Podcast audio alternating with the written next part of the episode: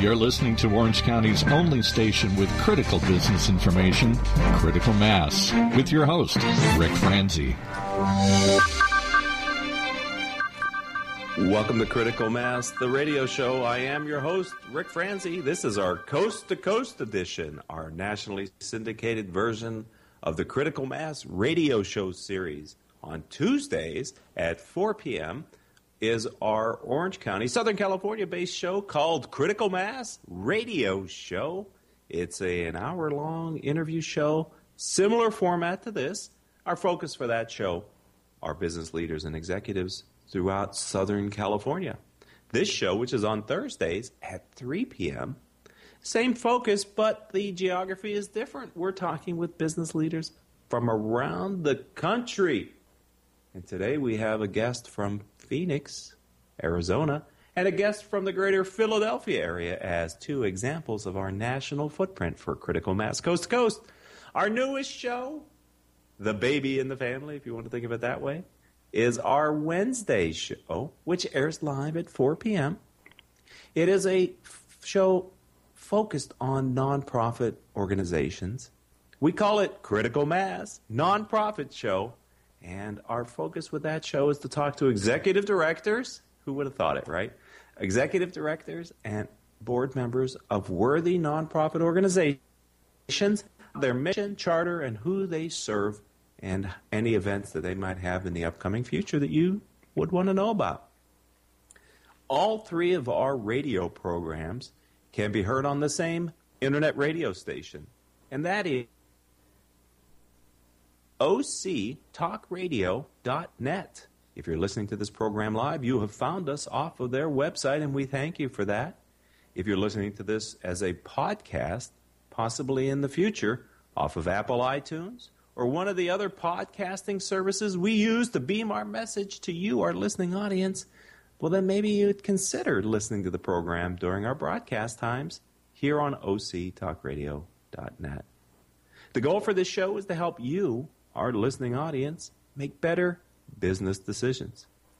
I would like to thank our sponsoring uh, sponsors, our sponsors, excuse me, Smart Business Magazine and Succession Strategies for supporting the program today.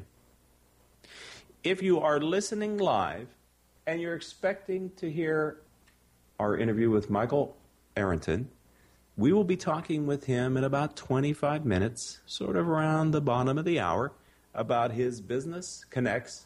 And I understand he has a very interesting story to share with us. So if you are listening now, stay tuned, not just for our first interview. Our first guest, as I said, hails from the beautiful state of Arizona. Her name is Shelly Holland, the firm Jomar Association Services. And we're going to talk about the firm and as well as her business path and other topics. So without any further ado, let's turn our attention to our first guest and welcome Shelly Holland to Critical Mass Coast to Coast. Hi, Rick. Thank you very much for the invite. I'm really looking forward to it. You are welcome. I thank Stephen Pincus for introducing you to us. We work closely with the Renaissance Executive Forum's business leaders in various communities across the country who are the people that actually bring the guests to the show, ladies and gentlemen. Um, let's start, Shelly, by asking you to tell us about your firm. Well, Jomar Association Services is actually a management company in Arizona specializing in homeowner association uh, throughout the valley. And as you know, homeowner associations are nonprofit organizations that were established to take care of the lifestyle and communities of all of our homes throughout the valley. And we are one of the top leaders in the industry that boards come to to manage their communities in the best way possible. And tell us a little bit about you. I mean, how long have you been with the firm? What's your history? I know you're the uh, you're the president of the organization. Is that correct? Yes, president and CEO. And I've actually been with Jomar for about a year and a half. I joined the firm as a senior vice president, and soon after there was some leadership goal changes, and I was quickly seated as the president and CEO. So I hit the ground running, and it's been fabulous since I've gotten here in doing some, you know, rebranding and stabilizing clients and growing our company.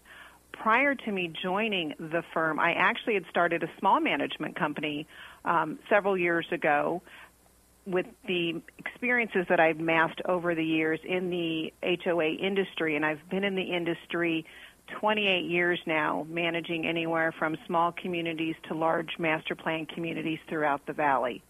And with all that experience, decided I wanted to embark on that entrepreneurial spirit and start my own company and was doing quite well and a couple years ago was approached by Jomar and Associa which is our parent company to join the firm so after some negotiation and just you know wanting something better for my existing clients because they had much more to offer along the line of technology and services than I would be able to offer them for a while so decided to make that um, transition with them several years ago. So I, you know, one of the companies that they've acquired, and actually Associa acquires companies um, throughout the world um, specializing in the HOA management industry. So with your um, time in the industry, I have to ask you, I'm sure much has changed, but from your perspective, being a business leader in this industry, looking back, I think you said 28 years, mm-hmm what have been the couple, the top structural changes of the industry or things that have changed in the way that management companies operate? Just give us a sense for, for those of us who aren't as intimate with your industry as you are. You know, what have been the big, big macro changes that have gone on in your industry over the past two de- decades? Well, the largest, like in a lot of industry, is the technology, the you know social media, um, our clients have grown from the smaller communities, and they're all volunteer boards. And at one time, HOA management was very much, you know, kicking the tires and mowing the grass and, you know, making sure everything stayed neat and tidy. But over the years, it's become much more sophisticated from websites to services that we provide to communities, you know, almost like this boutique concierge type service. And with the technology and everything needing to happen to you know you know minute by minute that's been the biggest change is the client service that we've needed to provide on a more regular basis you know and you know time is money and you know we've got you know younger homeowners that you know very often you know they can text in work orders or they can jump on websites et cetera. So that's been the the biggest challenge that's propelled us to the future that we are today. So the good news is you're in the beautiful valley there, somewhere in the greater Phoenix area. Yes. The bad news is from a housing market and probably has affected your industry a bit. You're in Phoenix in the housing mm-hmm. industry in the past three, four years. From your perspective of being sort of in the industry but not being in the real estate market, um, what's the current sense for the Phoenix housing market? How are how, how much pressure have HO homeowners associations been put under by virtue of this recession and how it's affected the homeowners within their communities?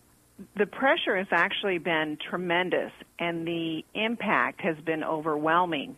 When the housing market um, crashed several years ago, we were probably, you know, in the top five, felt it most, um, you know, quickly as, you know, builders stopped building, you know, the unemployment went up, people were out of work, and unfortunately what happens, you know, people that were losing their home if they're was so we've got vacant homes in the community, yards that aren't being maintained, pools that aren't being taken care of, association fees that aren't being paid. So associations found themselves in a situation where they weren't able to pay their bills or those homeowners who were still there trying to hang on were having to make up those deficits that was the biggest challenge that we've had, and we've been able to dig our heels in, come up with some strategic planning to help these communities get through those rough times. And I do feel that we are on the upswing of that. You've heard the economic indicators. The housing market seems to be doing better. And it is. We've seen the inventory reduce, so homes are selling quicker. They're not vacant, so you don't have that blight in communities. And financially, associations are starting to see some cash flow coming in. We're still dealing with those delinquencies from those past homeowners that we're working to collect from diligently with our attorneys and their collection policies and and whatnot. So it, it's been a long road. We're certainly not out of the weather, um, but we're starting to see a little bit of light at the end of the tunnel. It's interesting. It's similar to some of what we heard earlier this week. On our Tuesday show, we had a Southern California real estate professional who um, focuses on short sales. Her experience is in helping both sellers and buyers mm-hmm. go through the short sale process. And one of the interesting things that she was sharing with our audience on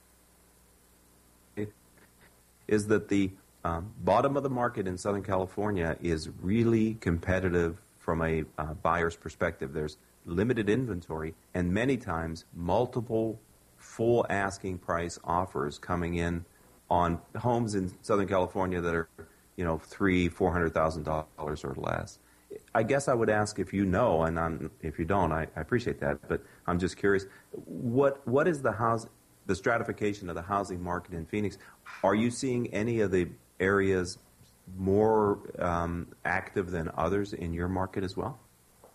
Uh, we are the, and I've heard from several real estate agents that the higher end market seems to having they're they're moving more now, and then you've got that price range between the 150 and 250 thousand dollar homes that are starting to move again, and then we've got the investors that are coming in and they're buying, you know, the condos and the smaller starter homes and the patio homes in that market that's under a hundred thousand that typically need some improvements and some renovations and things like that. So it's moving a little bit all over. But that price point between 250 and 400 seems to be kind of holding and not moving as quickly. But as the inventory reduces, then I'm sure that that's going to um, also start showing some momentum. Well, thank you for giving us a little extra bonus conversation, Shelley, beyond talking about you and, and the HOA business and your company in particular. So I, I just couldn't resist. Uh, thank you for sharing a little bit of what you know. Of we're, course. We're going. We're going to take our first sponsorship break, but when we come back, I'm going to ask Shelley to share with you, our listening audience, her guiding principle for leading Jomar Association services. So when we get back, we're going to hear about Shelley's guiding principle, and then I have a handful of other questions that I plan to get to while we have her on the show. But let's first spend a few minutes with our sponsors.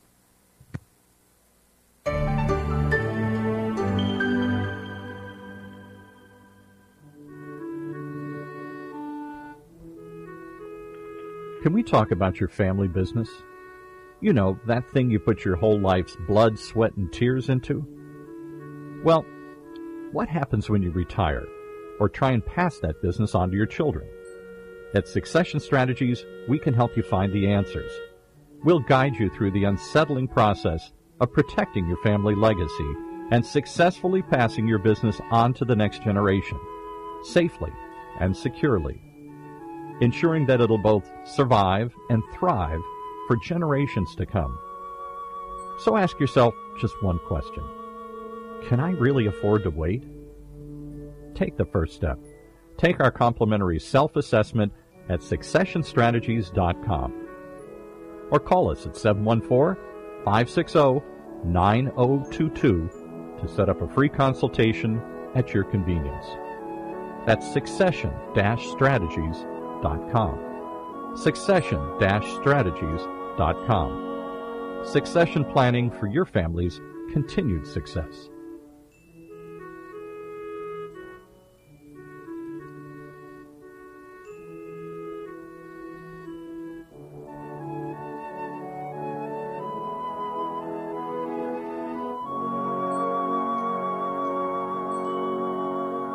It takes 12 years to create a graduate. It takes about the same time to create a dropout. And at the end of the day, the difference between a child becoming one or the other could be you. So United Way is asking you to make a pledge. Tutor a child who needs help. Mentor a kid who needs someone on their side. Volunteer to read to children. Because when a child advances, we all advance. Be a reader, tutor, or mentor. Give, advocate, volunteer, live united. Take the pledge now at liveunited.org. Brought to you by United Way and the Ad Council.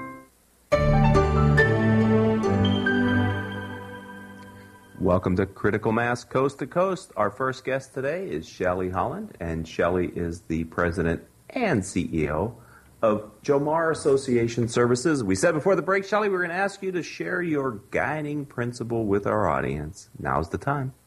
Well, my, I guess my guiding principle started, you know, many years ago, and one of the reasons that um, convinced me to join Associa is their philosophy and company culture in the community association industry. And I think it very much starts with our mission statement that we have, which is simply delivering unsurpassed management and lifestyle services to our communities worldwide.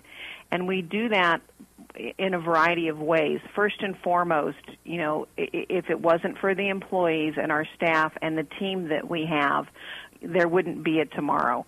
So we pride ourselves in hiring the best, providing training for them to give them all of the tools to be successful so they can be leaders um, as they forge forward in their careers.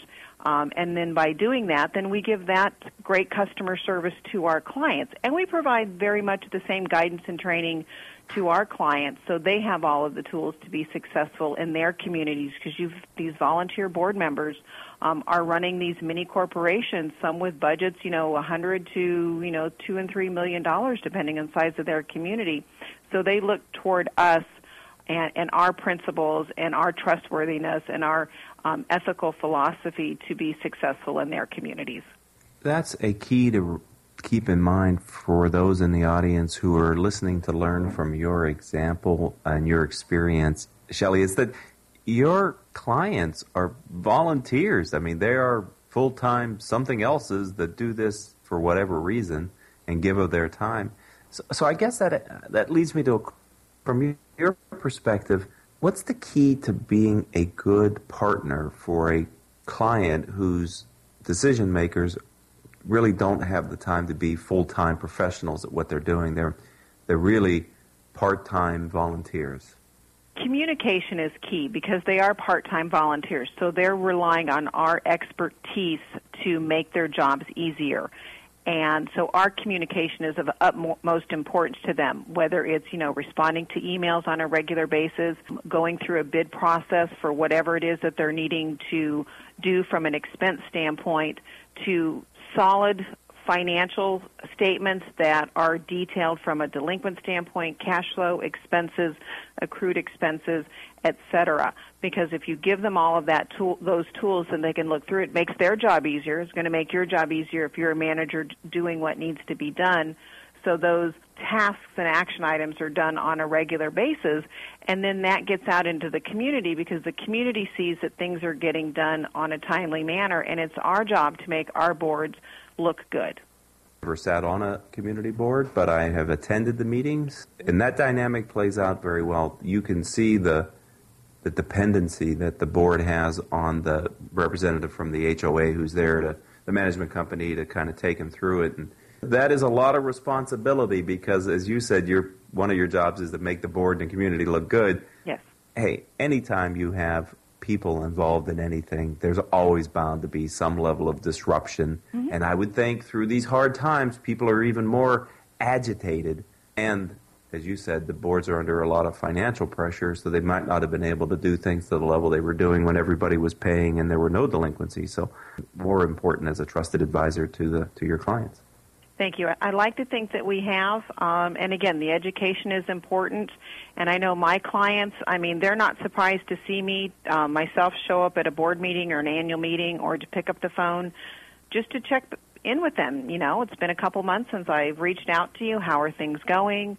You know, are there any concerns? Are we missing something? And then they don't mind to pick up the phone if they're feeling some stress or they need some advice or whatever it may be, you know, from, you know, legislative things that might be coming down the turnpike to you know what should we do about this? We need to do new roofs et cetera. And they just need you know that skilled professional just to help plan them through that long term strategic planning. So let's think about a time in your career where you learned a really valuable lesson. And you know, it's a lesson such that you carry it with you today but it came out of a, a, business experience that was challenging, difficult, maybe even painful at the time. And if you have that type of an experience and lesson, I'd ask you, let's have a conversation about it here on Critical Mass Coast to Coast. Okay. In thinking about that, the one that's, and I, am not sure if it was a, a business lesson learned as much as it was in moving forward to be the leader I wanted to be. It's a funny story now, but at the time it wasn't and I was um, interviewing for a new position. and the interview was going really well. Um, but unfortunately, I I was denied that employment opportunity because the hiring manager said to me that she, I made her nervous, that she felt threatened that I would be taking her job, which surprised me. And in my mind, I'm saying to myself, you know, my dear, you have this all wrong. It's not your job that I want, but at some point, it's going to be your boss's job. But what I took away from that is that's not the hiring manager I want to be. Um, I want up and coming talent, and as a senior manager and a business owner, the position that you want to be in is you want to surround yourself with those superstars, with those that are looking to excel in their careers. You don't want people that are just looking for a job, but those that are looking for your career. So I tried to pattern my leadership skills to not be that person the best compliment any leader can have is if your apprentice or the person that you've been mentoring goes on to greater things, and that's how business gets built in a successful way. I'm sure what that hiring manager told you is not uncommon for hiring managers at times to worry about hiring people that they perceive to be more talented than them. What I'm surprised about is that she actually said it to you. That was, you know, that really surprised me too. But I'm not sure where she is today. I just wish her the best. of course, and thank you for the lesson.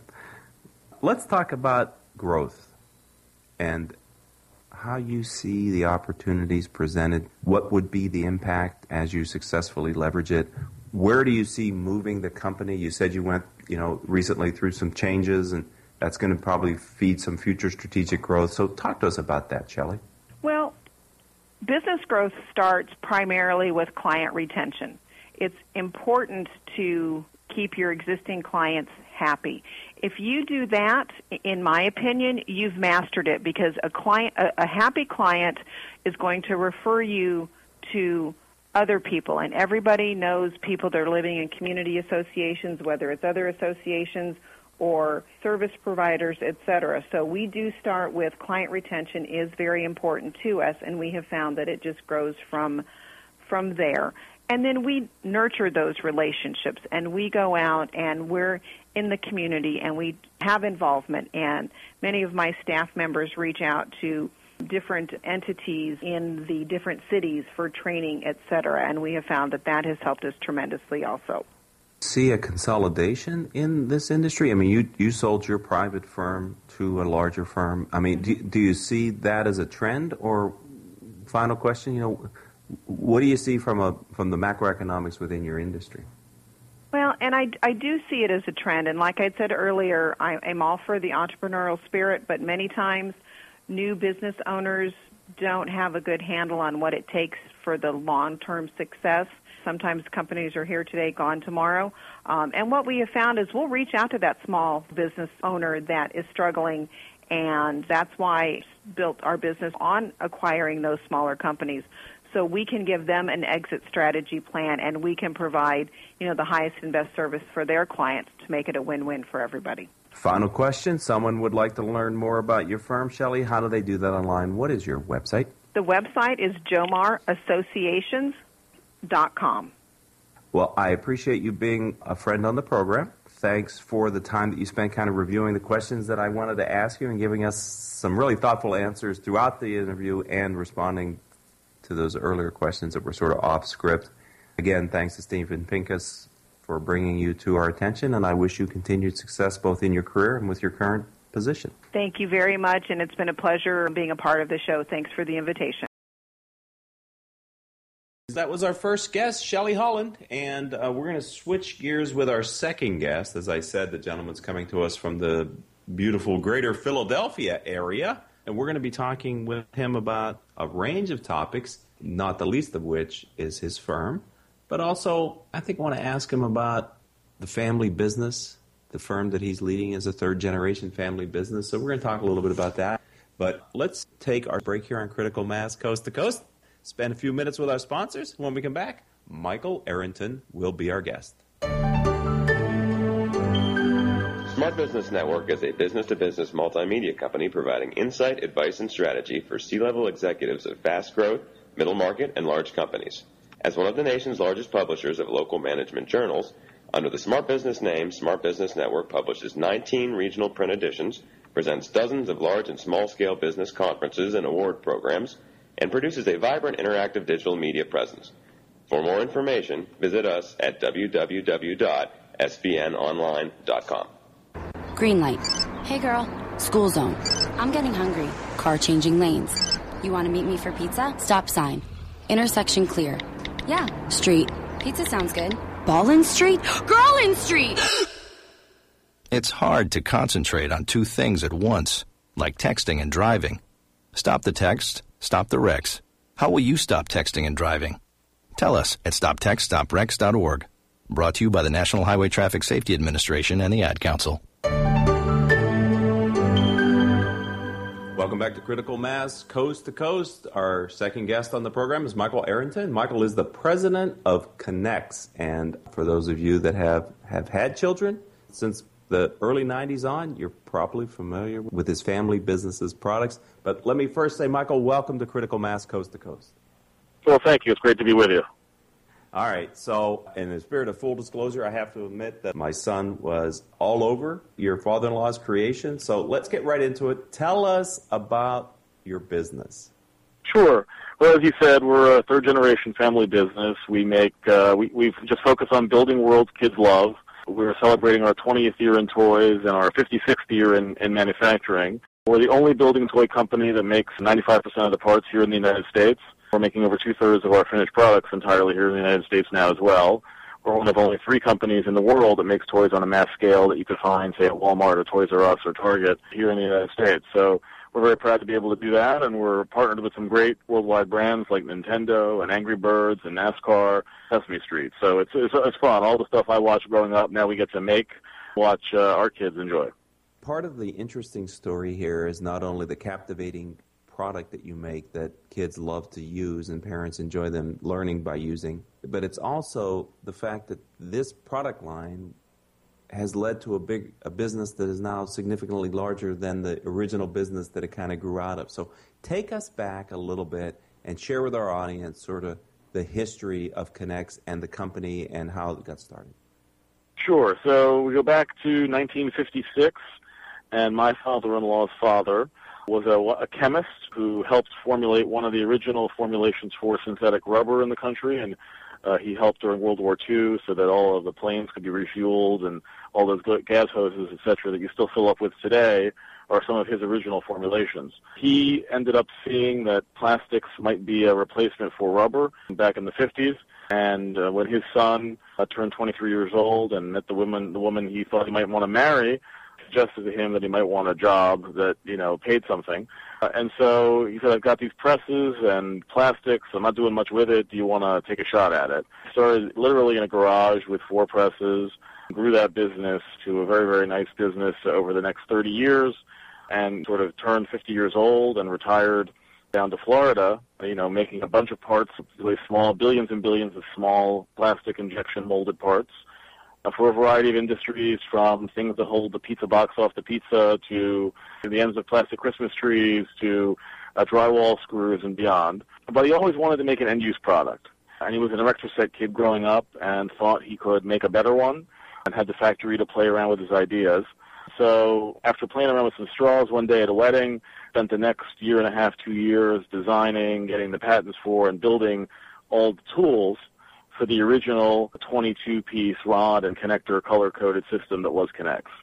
And his whole plan was to take that idea to a big toy company, be their manufacturer, and go back to Florida. What ended up happening is he pitched every toy company that existed uh, at the time, and they all turned him down. And in fact, the rejection letters from two of the biggest toy companies in the world, Hasbro and Mattel, still hang in our lobby today as a reminder that the big guys aren't always right. He said, all right, well, if they're that dumb, what they know can't be that hard to learn, so we'll go and do it ourselves. And he raised some money with friends and family, convinced Toys R Us to give him an audience. We test marketed at Toys R Us, Detroit and Philadelphia back in 1992, and then they it went so well they took it nationwide in 1993, and uh, now we distribute the toys to over 40 countries around the world. You know, and as I said, we're celebrating our 20th anniversary in toys. So we still make all the little plastic parts for all the other industries uh, today, uh, for people like Green Mountain Coffee and Becton Dickinson and a variety of other people. And obviously, we're best known for the the toys that we make uh, that everybody's using. And I'm glad to hear, uh, you know, in your own family as well over all these years. Yeah, I mean, I'm fascinated by the guests that grace the airwaves here on Critical Mass Coast to Coast. As you know, I work in Philadelphia with Ken Wax, Renaissance Executive Forums, business owner in the community. I work uh, with other people like Ken who were with Renaissance across the country, and I'm fascinated at the guests that I get a chance to meet by virtue of this nationally syndicated radio show, and then to see that you were on and to connect to your product was quite exciting. My son, who is now 23 years old, will be visiting us this weekend, and I'm going to make sure to tell him that I had you on my radio program. That's great. The business that is born out of the K'NEX product line compared to the traditional business that you still are growing and building, are you comfortable sharing the relative size of those two enterprises? Well, what we what we do share is that we have about 10% of the construction toy market around the world. It represents, you know, somewhere around 200 million dollars in retail sales. That's what we do. And then on the on the molding side, we don't share the, the numbers, but we do tell you we make about three billion parts a year for a variety of different customers on the on the plastic injection molding side of the business. This is what I love about entrepreneurial businesses. One idea by an inventor slash entrepreneur that he just can't give up begets a significant new revenue stream. You're employing probably way more people now than you would have if you wouldn't have launched this product line, not to yeah, mention the sure. equipment and the other things that you've had to buy. That's for sure. Yeah, we even through the through the Great Recession, you know, we've grown our employment base by about 25 percent. You know, we've got a couple hundred employees now. I think we had about 150 in 08 and it's it's fun. It's you know the ripple effects of not only being able to employ the people that we have, but they spend money in the community, and you know we know that for every manufacturing job is created, another five or seven jobs are are supported. So it's it's nice to be able to do that. Uh, it's nice to be able to make things here. We actually are launching literally this month uh, Tinkertoys again for the first time in the United States in over five decades. So it's it's fun to be able to have some great American brands actually made here in America exporting it around the world. You know, I know we're not going to solve the entire economic strife that we're, we're in the middle of recovering from ourselves, but I hope that we can be an example of how you can do it. And if you put your mind to it and decide you're going to do it, that you get creative and you figure out how to make it happen. I have to tell you, my belief system is if you want to help a community, the best thing you can do is to put a well run, successful manufacturing company in there because of the residual positive impact on the community. So, all that you said, I completely connect to. I completely right. understand.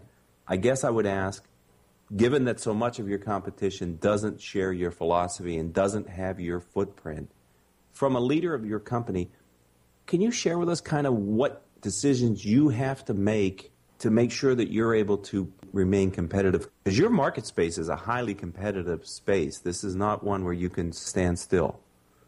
That's true. Well, what order, we are competing on a global scale, both in the toy side and in the you know the blind part side, because obviously if we're just a blind component part, it doesn't matter to most purchasing agents where it comes from as long as it gets there on time. And so because of that, our approach to it has been to invest heavily in automation uh, and robotics uh, and in very, very uh, lean manufacturing principles. Uh, you know, we're running 100 over 100 molding presses in a 130,000 square foot facility with five operators on a shift.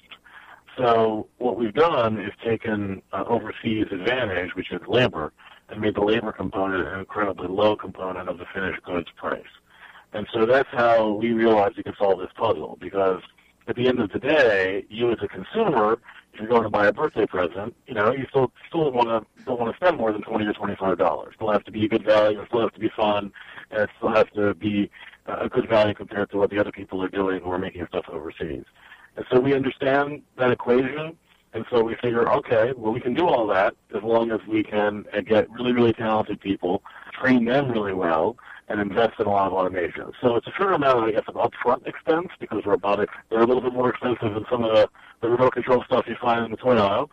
But you have to be willing to do those things if you want to compete on a global scale. I would say that manufacturing is not for the faint of heart, but once you get your systems together and understand what the speed of the supply chain goes through, you, it's a tremendous advantage to be that fast, then you can compete on a global scale and be successful. And that's what we've done. We sort of had an instinct that speed to market ultimately beats all other advantages. And so we know that we have twice the speed of our competitors, and we're working right now to having our development time again. Uh, and I think we'll have that accomplished by the end of next year. So, you know, that is the kind of, that's the way you've got to keep competing. You've got to find a way to be the quickest guy to the shelf or the quickest response time for your customer no matter what you're making. And that's where we keep our focus. Michael, are you an engineer or is your experience? No, I'm a, no, I'm actually a lawyer gone good. I've actually practiced law for a number of years, and I was an in-house lawyer for a large public company, Toll Brothers, the home builder, for about eight years, in charge of some of their uh, development approvals. But what I learned at all those experiences was that I think the best lawyers understand how to ask the right questions, synthesize information, and manage risk. And so since most of business is just a risk-reward calculation, um, the part of me that I guess is not classically lawyer-like is I like taking risks, as long as I feel like the odds are in our favor. So that's what I do there. And then at Toll Brothers, I learned a lot about systems and how process can really turn sort of a B-level player into an A-level performer. Because if you use boring and effective things like checklists, and you hmm. don't miss any of the things on the checklist, stuff comes out right at the other end. It doesn't all happen in a day or a week or even a year, but if you incrementally improve every month, every quarter, you look back over three or four years and you really start to see the results of all of those small improvements. You can't argue with continuous improvement and Kaizen. You use the term lean manufacturing. Were those programs and processes in place before you took over the firm, or, or help us to understand how the firm came to this realization sure. of automation? Sure. So, no, I understand. Yeah, there was. I think there was a history of really looking at automation on the molding side pretty, from pretty early on, sort of from even this, you know, in the late 60s, early 70s, although there wasn't the kinds of obviously techniques today. So sort of the mindset was there. Then when I, I came into the business a little over seven years ago, that mindset really didn't exist on the toy side when I came in. And so what we started doing was applying that mindset to the toy side as well to make us as fast as we were there and as lean as we were on the toy side as we already were on the manufacturing side. And then as we saw what opportunities we wanted to go after on both sides of the business, it required new kinds of investments. So the big investments, for example, on the molding side were in these very, very powerful robots that allow us to do packaging at the press so that we can run the press 24 hours a day uh, without three operators and therefore be cheaper than China, literally, in terms of the part price that we're delivering to our business-to-business consumer. On the business-to-consumer the consumer side, on the toy side, it was about being able to take advantage of trends like, uh, you know, Nintendo, like Angry Birds, which we're launching this fall. So in order to do that, you have to be able to build tooling quickly, get the finished goods quickly on the shelf because there's no guarantee how long that trend will last. And so that's using those kind of principles on the toy side is something that we developed very much so over the last, I'd say, five years, and I'm really seeing the benefits of now. And how did that affect your supply base? Because to do what you're saying you do in a manufacturing environment, you are not an isolated island. You are very dependent on your supply chain. And so, uh, with, with this mentality, how hard was it to find local suppliers that bought into what you needed them to do? You know, it took us probably a good 18 to 24 months to find qualified people who thought we could do it and then test them on some smaller projects and then finally whittle it down to the ones that could do it the best. But we found once we started looking is that maybe it's that whole birds of a feather thing. We found people that had similar mindsets, and that's how they were surviving the Great Recession. We made sort of a, a rule that we wanted to be able to have no more than a two-hour drive for our key suppliers, and we started there. And then we said if we couldn't find anybody, we'd look farther than that. So we were able to find people all within a 100 mile radius of our headquarters in suburban Philadelphia. But it took, as I said, 18 to 24 months to go through that whole process to get everybody. And not that we stopped there. Now, now that we're in sort of year five of that, we've had improvements every year, but we've stayed with the vendors that made it through the qualification process because what we believe in ideally are long-term partnerships. And so what we try to do is figure the better you know our business, then the better you'll do for us over time because it's in both of our interests to invest long term together. That way, we've sort of built all of our relationships now over the last five years. I'm being very selfish with this conversation, Michael, because I'm I'm in, intrigued and interested in what you're doing. So sure. I'm, I'm a bit off script, kind of. But I think for those that are out there, there's a, there are a lot of lessons that even non-manufacturing companies can learn from manufacturing companies, especially construction companies there's a lot of similarities there, but it goes out even to service-based companies, et cetera. So, kind of final question in this area, and then we'll take a sponsorship break and come back with a few wrap-up questions on the other side. Sure. But my final question about your manufacturing footprint is: Have you found through adoption of lean and the other tools that you're using to improve your manufacturing footprint that you're able to optimize your floor space. In addition to the people piece of it just the real estate and the area that you need to get the work done. Have, have you seen improvement in, in that as well? It's funny that you say that. One of the early examples of that because as you grow you get more people and you want to figure out how to put those people. So we've done both reorganizations of the floor space for the people and then we also did some some you know things that again you wonder why you didn't think of it earlier, but putting more efficient racking so that you're using both the volume and the square footage of your of our warehouse. By doing that, we were able to consolidate warehouses from five down to two and save all that money. So by saving all that money, hiring all those people didn't increase our total cost of running the company. So it's those kinds of things that, as you say, look, we've got to run more efficiently. Every time you look at an area, you find some stuff, you know. And I and I would say that now it's getting harder to find stuff because we probably found the easiest items in the first couple of years. But that doesn't mean we stop looking. And so every time we do that, and we try to do that sort of on at least a quarterly basis now, we sort of have what we call CSI, because I just am a TV fan, but that stands for us, for cost savings initiatives. So when we do CSI, looking at by department, and we're saying, okay, you've got your department. If you wanted to do all the things you're doing today with 5% less resources, how would you do it? And sometimes the answer is we absolutely can't. But more more often than not, the answer is, oh, well, wait a minute. What if we consolidated these couple things, or what if we bought this in bulk, or what if we changed hours of uh, scheduling of these people? You know, and and it's amazing how often we're able to find additional savings every time we look. Wow, this is again, I um, I'm so delighted to have you on the show and have this conversation. We're going to take our final sponsorship break. When we come back, I'm going to ask you about the future, Mike. I'm going to ask you to share with us your vision for growth and, and where you see moving both entities towards in the future. We'll have you back on the radio program at some future date as well. I kind of want to get a sense from you what your vision for growing the firm is. And we're going to do that after we hear from these sponsors, ladies and gentlemen.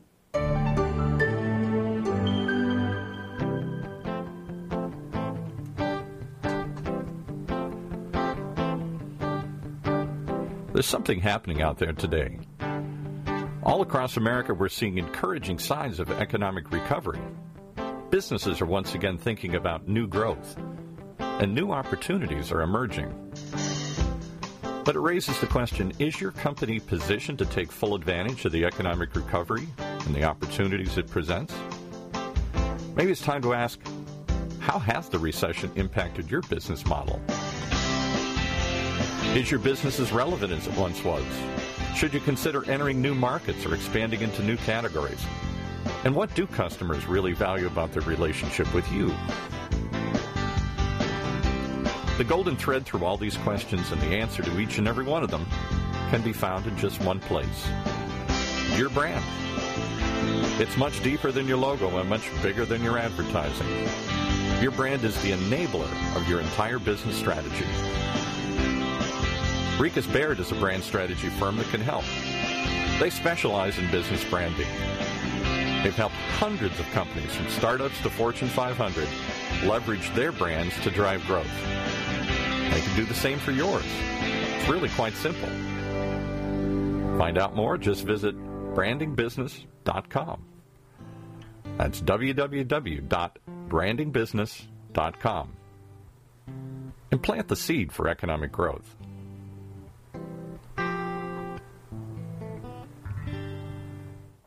This is the sound of a flat screen television hurled off a building. Now the new bike your kid wants. These are the things you could have all cast into oblivion. Because when you throw away money on wasted electricity, you throw away everything you could have bought with it. Use Energy Star light bulbs and appliances, and you could save hundreds of dollars a year. Saving energy saves you money. Learn more at EnergySavers.gov. Brought to you by the U.S. Department of Energy and the Ad Council.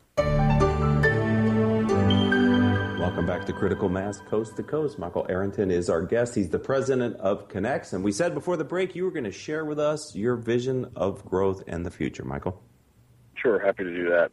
On the K'NEX toy side, the vision stems around three main initiatives over the next three to five years.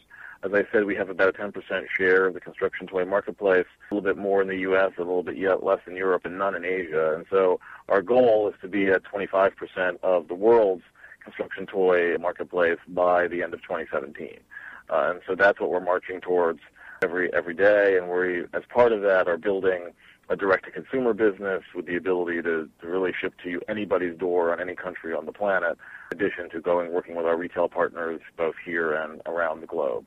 In addition to that, on the toy side, the other thing that we're doing is we already have some educational product that is uh, tied to curriculum in schools, is used by a couple of thousand schools today. We'd like to be used uh, in every school in the country, and so we're going to make a big push to grow our education division as well over the next uh, three to five years. So that's what we're doing there. On the Rodon side of the business, it is uh, two things, also two main things. First is uh, utilizing our full, full capacity on a seven-day week Rodon, and we've still got about, you know, 35, 40% of our capacity on a seven-day week to fill. Uh, and as we do that, uh, we, we see the power of, you know, the power of that capacity utilization and what that does for the bottom line and the ability to reinvest in our growth for the future. And in addition to that, there are a large, large number of injection molders around the country, probably about 5,000 of them, many of them family owned, uh, and many of them without a generation like me who is interested in taking that business. And so we'd like to establish a much bigger national footprint on the molding side through uh, some roll-ups that we're uh, getting started on this year and over the next five years. So we've got a lot of exciting things on our plate, both on the toy side and on the molding side. And then I want to make sure that I do at least our part to be a strong American manufacturer so that we can, you know, help create the middle class that this country deserves for now and for my kids and their kids. You have been a very interesting guest on the radio program. I'm sure many who've had the good fortune to be listening to us today live have taken away many good lessons. I'm hopeful that when we turn your show into a podcast so that it can be rebroadcast anytime, anywhere, you'll help us to get this word out because I think this interview has a lot of lessons to be heard and learned from. So, Michael, thank you again for being on Critical Mass Coast to Coast. Welcome to the Executive Forum's business community and continued success in your endeavors. Well, thank you so much. It was my pleasure to be a part of it, and I look forward to uh, helping getting the word out for you.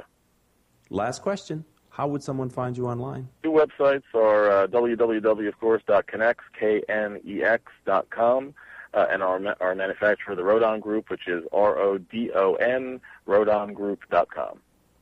All right. Have a good day. Thanks, guys. Thank you very much. Bye-bye. All right. Well, this is Rick Franzi. I am the host of this radio program as well as its two sister programs, Critical Mass and Critical Mass Nonprofit Show. I'd like to thank our producer today, Pablo Roberto, and our marketing communications manager, Kelly Faltis. And so this is your host, Rick Franzi, saying until the next time we have a chance to talk, here's hoping that all of your decisions move your business in a positive direction.